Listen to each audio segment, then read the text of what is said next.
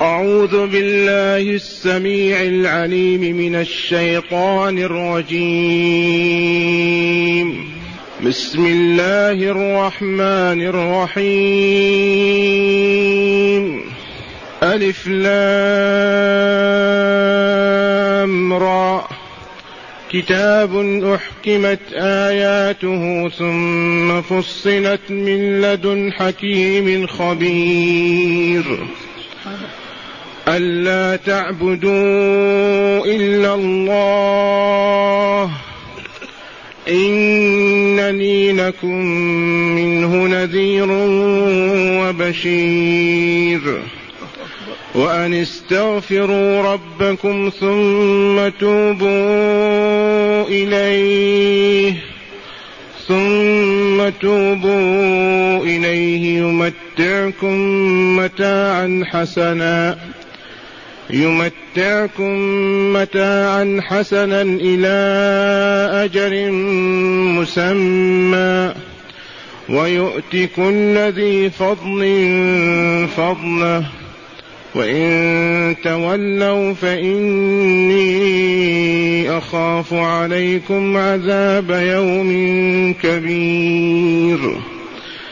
إلى الله مرجعكم وهو على كل شيء قدير. ألا إنهم يثنون صدورهم ليستخفوا منه. ألا حين يستغشون ثيابهم يعلم ما يسرون وما يعلنون. إنه عليم بذات الصدور.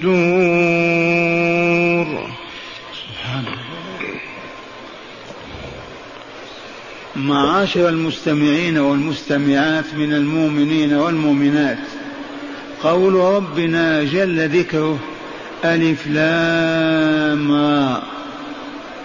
ألف لام را.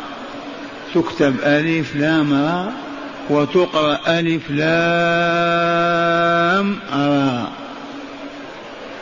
هذه ثلاثة حروف من حروف الهجاء التي عرفها العرب ونطقوا بها. هذه الحروف ألف لام را. تعرف بالحروف المقطعة. وافتتحت بها صور كثيرة حوالي ثمان وعشرين صورة. بعضها آحاد قاف نون صاد وبعضها ثنائية ياسين طاسين وبعضها ثلاثية ألف لام بعضها رباعية ألف لام ميم را. طاسيم ميم. كاف يا عين صاد. العرب ما سمعوا هذا قط ولا عرفوه قبل نزول هذه الآيات. إذا ما تفسير هذه الحروف؟ وقد علمتم زادكم الله علما. لنا فيها ثلاثة أقوال. القول الأول الذي عليه الجمهور وهو أن هذا مما استأثر الله بعلمه. فإذا قرأت وقيل لك ما معنى ألف لام قل الله أعلم. بمراده به. الله أعلم بمراده به. إذ هذا من المتشابه والمتشابه يفوض أمر فهمه إلى الله. هذا الذي تسلم به من الوقوع في خطأ. وتفسير ما لا تعلم تفسيره. قل الله أعلم بمراده به. أي فوض أمر فهمه إلى الله. وأنت مصيب غير مخطئ. هناك فائدتان وهما قولان كما سمعتم. الفائدة الأولى أن القرآن الكريم تحدى الله تعالى به الإنس والجن. على أن يأتوا بمثله فعجزوا. وقرأوا لذلك قول الله تعالى من سورة بني إسرائيل أي الإسراء قل لئن اجتمعت الإنس والجن على أن يأتوا بمثل هذا القرآن لا يأتون بمثله. ولو كان بعضهم لبعض ظهيرا ناصرا ومعينا. وما استطاعوا ووالله لن يستطيعوا. ثانيا تحداهم الله بعشر صور. ما دام عجزوا عن الكلام كله القرآن عشر صور. قل فأتوا بعشر صور مثله مفتريات. وادعوا من استطعتم من دون الله. فعجزوا. ما استطاعوا. فتحداهم بصورة واحدة. والقرآن مئة وأربع عشر صورة صورة واحدة. إذ قال تعالى وقوله الحق وإن كنتم في ريب مما نزلنا على عبدنا فأتوا بصورة من مثله. وادعوا شهداءكم من دون الله إن كنتم صادقين. فإن لم تفعلوا ولن تفعلوا. إذا فاتقوا النار التي وقودها الناس والحجارة. إذا هذا القرآن الكريم الذي تحدى به العرب والإنس والجن مركب من هذه الحروف. ألف لام ميم راء ألف لام ميم صاد طاسيم ميم كاف يا صاد. أليست هذه الحروف؟ إذا ركبوها أنت وألفوا صورة مثل القرآن. عجزتم؟ قولوا آمنا بالله. لو كان حروف أعجمية ما بلغتهم ما سمعوا بها يعذرون.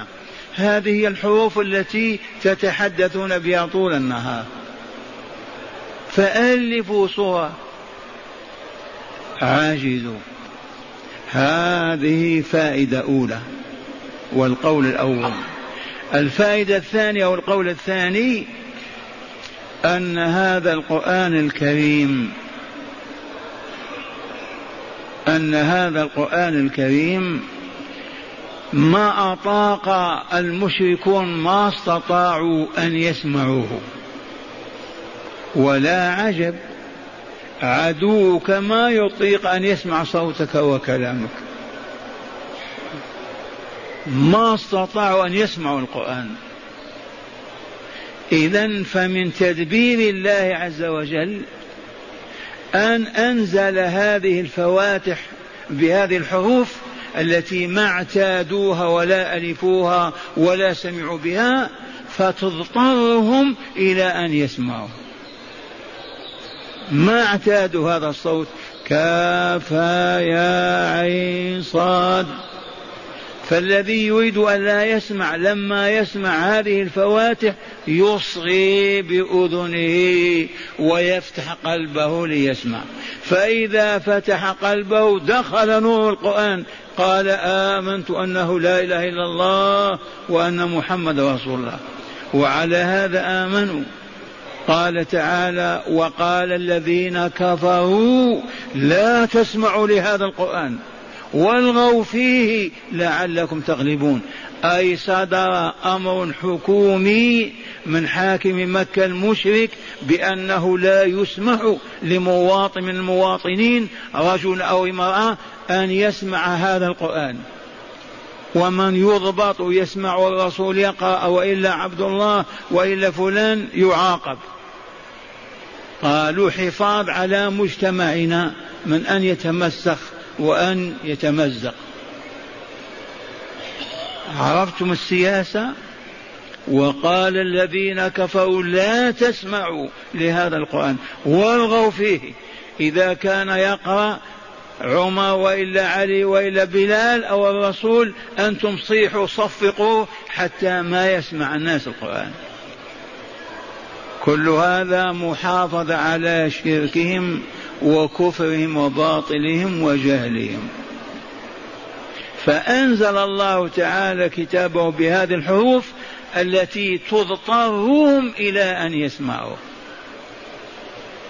بل لما صدر أمر بالمنع كان أبو سفيان بالليل كان أبو جهل بالليل يمشي يتسمع كلام الله من الرسول وهو يقرأ. ويلتقيان في الظلام فيلوم أحدهم الآخر. كيف تمنعون الناس وأنتم تسمعون؟ اسكت. من الليلة لا نعود. سبحان الله العظيم. ولكن ما هي إلا سنيات وغشاهم نور الله وآمنوا عن آخرهم. بالله ولقائه. بالله ورسوله وكتابه. عرفتم سر ألف لام را. قل الله أعلم بمراده. هل هناك فائدة؟ نعم فائدتان جليلتان. الأولى أن هذا القرآن مؤلف من هذه الحروف وعجزوا عن تأليف صورة من مثله. ثانيا هذه كانت جذابة لقلوبهم. تنفذ إلى عقولهم إذا سمعوا الصوت.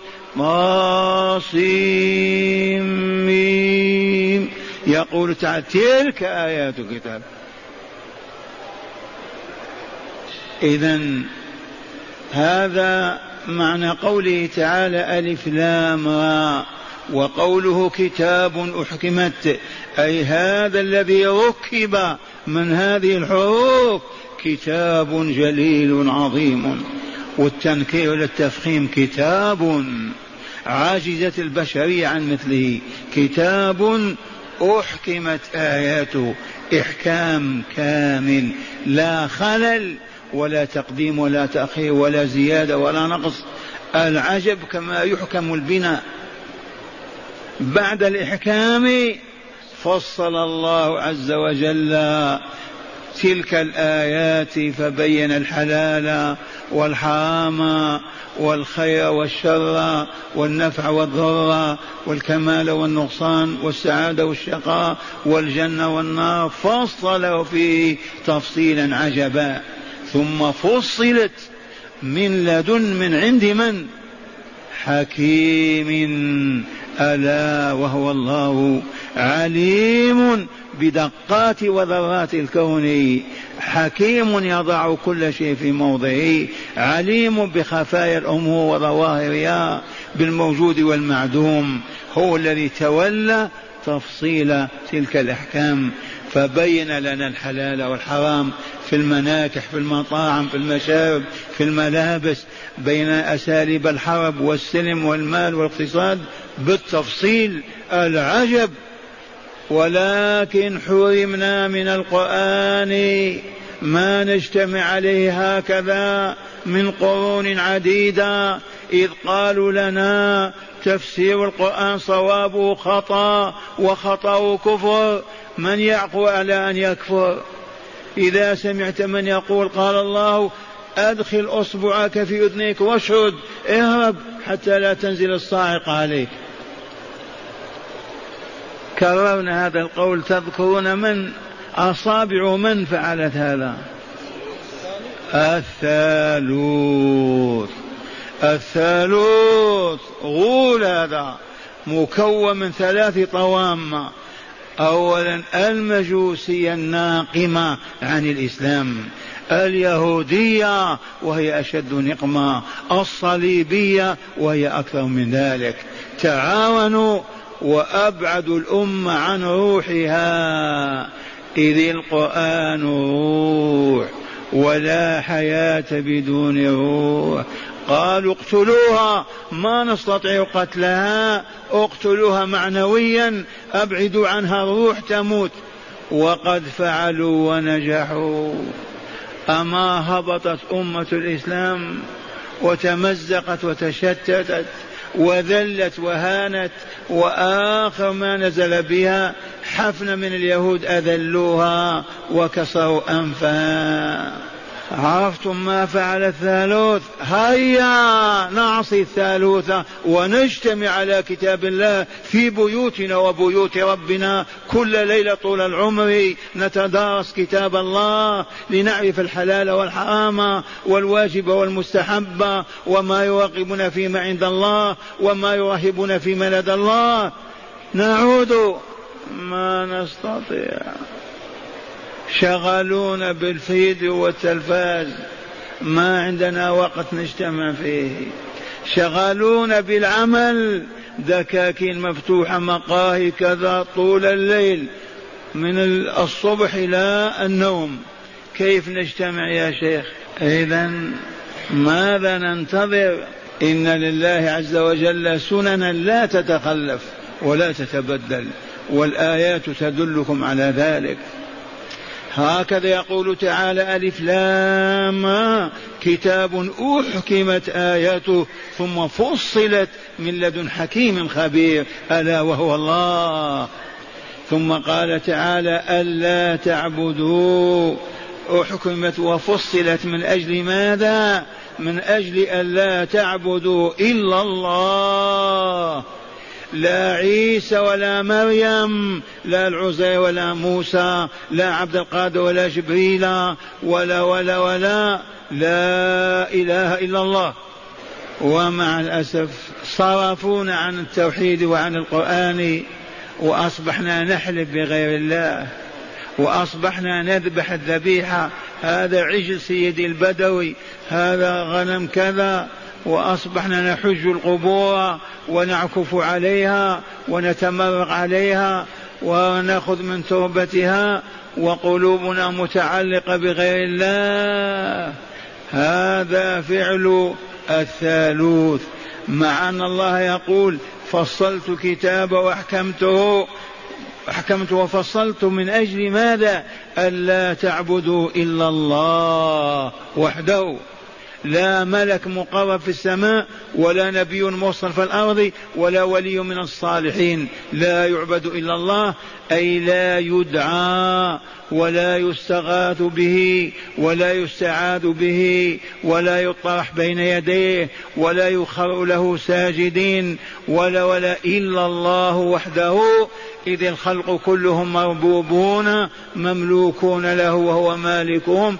فأي منهم يعبد مع الله؟ الرسل ما عبدوا ولا أذنوا لمن معهم أن يعبدوهم بل قالوا اعبدوا الله ما لكم من إله غيره. ألا تعبدوا إلا الله؟ إنني المتكلم من هو رسول الله صلى الله عليه وسلم. فالآية تقرر التوحيد وتقرر النبوة المحمدية. إنني لكم يا بني الناس منه أمن الله تعالى نذير وبشير برسالتي. نذير لأهل الشرك والمعاصي بسوء العواقب والدمار والخراب في الحياتين وبشير أبشر أهل التوحيد والإيمان والعمل الصالح بسعادة الدنيا والآخرة. وهذه مهمته صلى الله عليه وسلم. النذار والبشارة.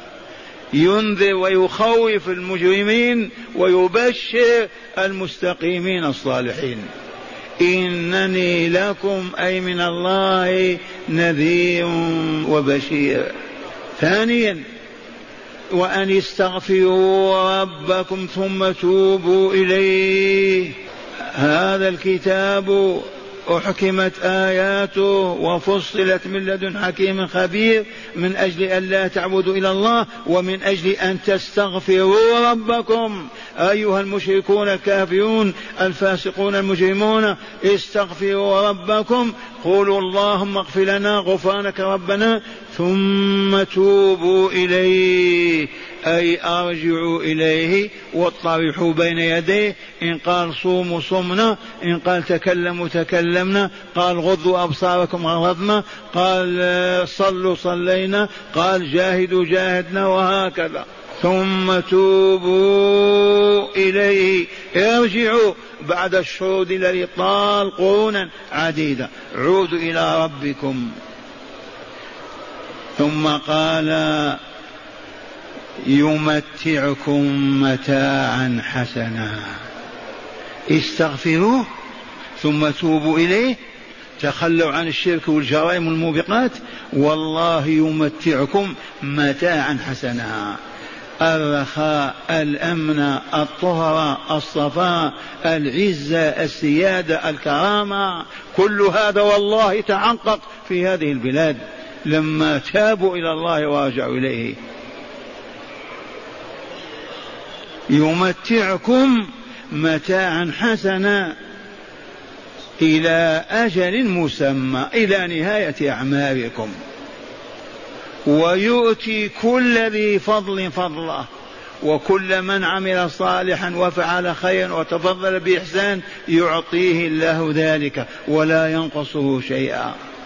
هذا وإن تتولوا ما تقبلون أقبلتم تدبرون وتعرضوا وإن تتولوا فإني أخاف عليكم عذاب يوم كبير.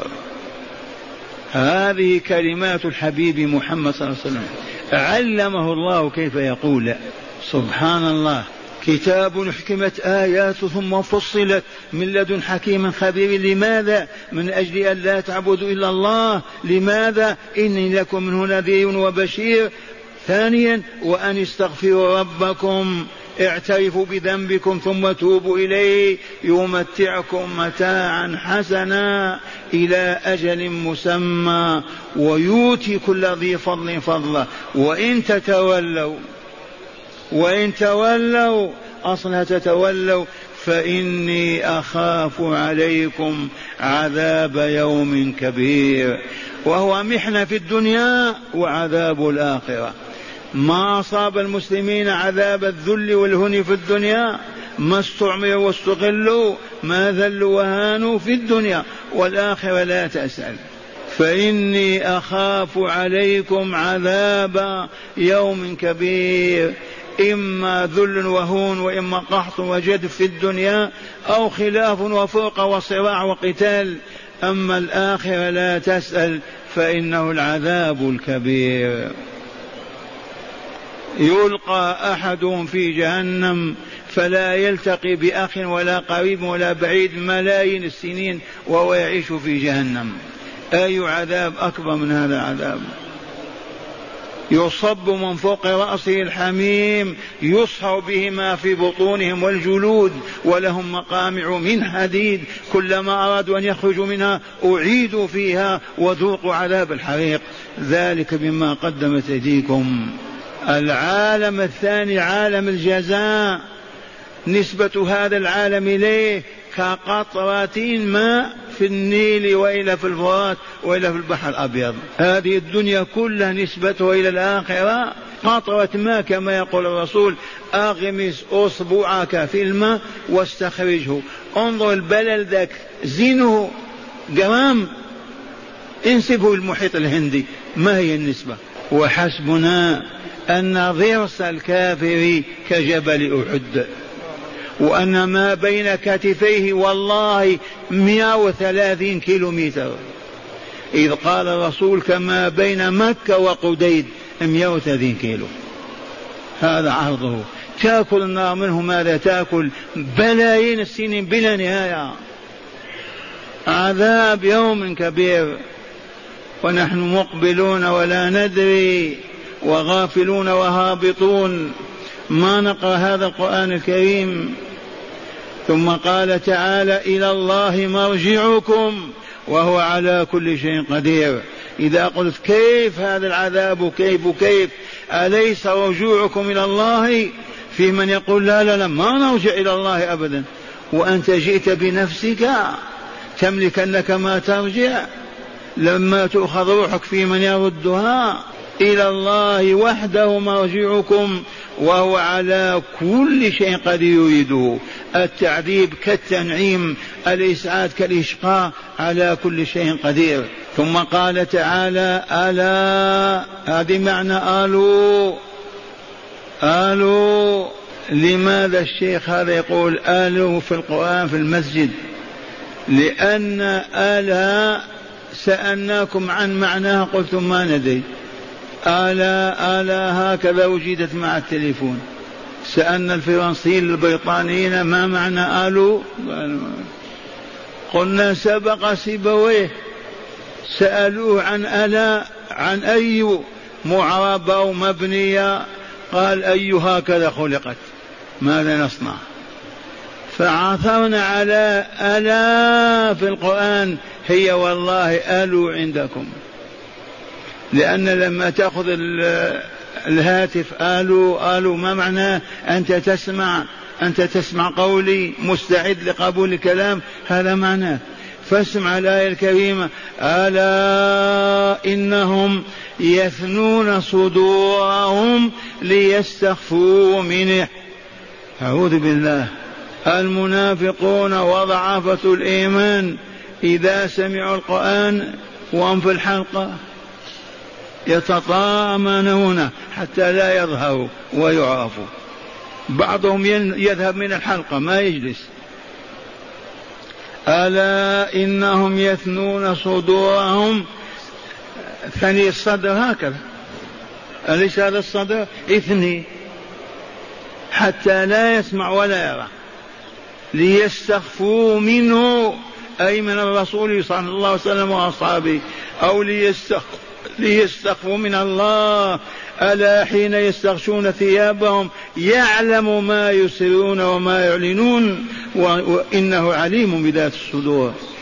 هذه الآية كما قلنا بعض الكافرين في مكة لما يسمعوا القرآن ما يستطيعون أن يسمعوه.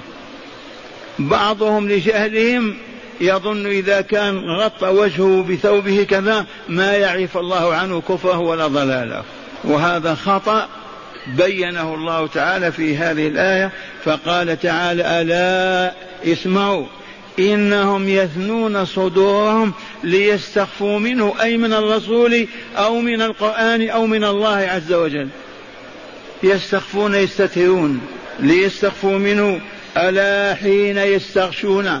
اسمعوا الوقت الذي يستغشون ثيابهم ويسترون ويتغطون الله يعلمهم ويعلم ما يخفونه وما يعلنونه.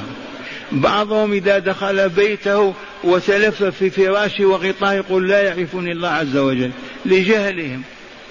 يستغشون ثيابهم يعلمون أن الله يعلم لا يعلم ما يسرون ويعلنون هكذا يقول تعالى ألا إنهم يثنون صدورهم ليستخفوا منه؟ ألا حين يستغشون ثيابهم يعلم أي الله تعالى ما يسرون من أقوالهم الباطلة وما يعلنون من أعمالهم الكاذبة؟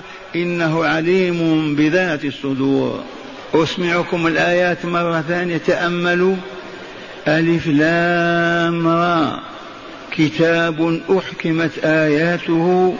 ثم فصلت من لدن حكيم خبير. ألا تعبدوا إلا الله إنني لكم منه نذير وبشير. وأن استغفروا ربكم ثم توبوا إليه يمتعكم متاعا حسنا إلى أجل مسمى ويؤتي كل ذي فضل فضله. وإن تولوا فإني أخاف عليكم عذاب يوم كبير. إلى الله مرجعكم وهو على كل شيء قدير. ألا إنهم يثنون صدورهم ليستخفوا منه؟ ألا حين يستغشون ثيابهم يعلم ما يسرون وما يعلنون؟ إنه عليم بذات الصدور. إنه تعالى عليم بذات الصدور. ما في داخل الصدر عليم به. إليكم هداية الآيات لكل آية هداية. وللآيات الأربع هدايات. قال أولا مظهر من مظاهر إعجاز القرآن وهو أنه مؤلف من الحروف المتقطعة ولم تستطع العرب الإتيان بصورة من مثله. ظهر هذا ولا لا؟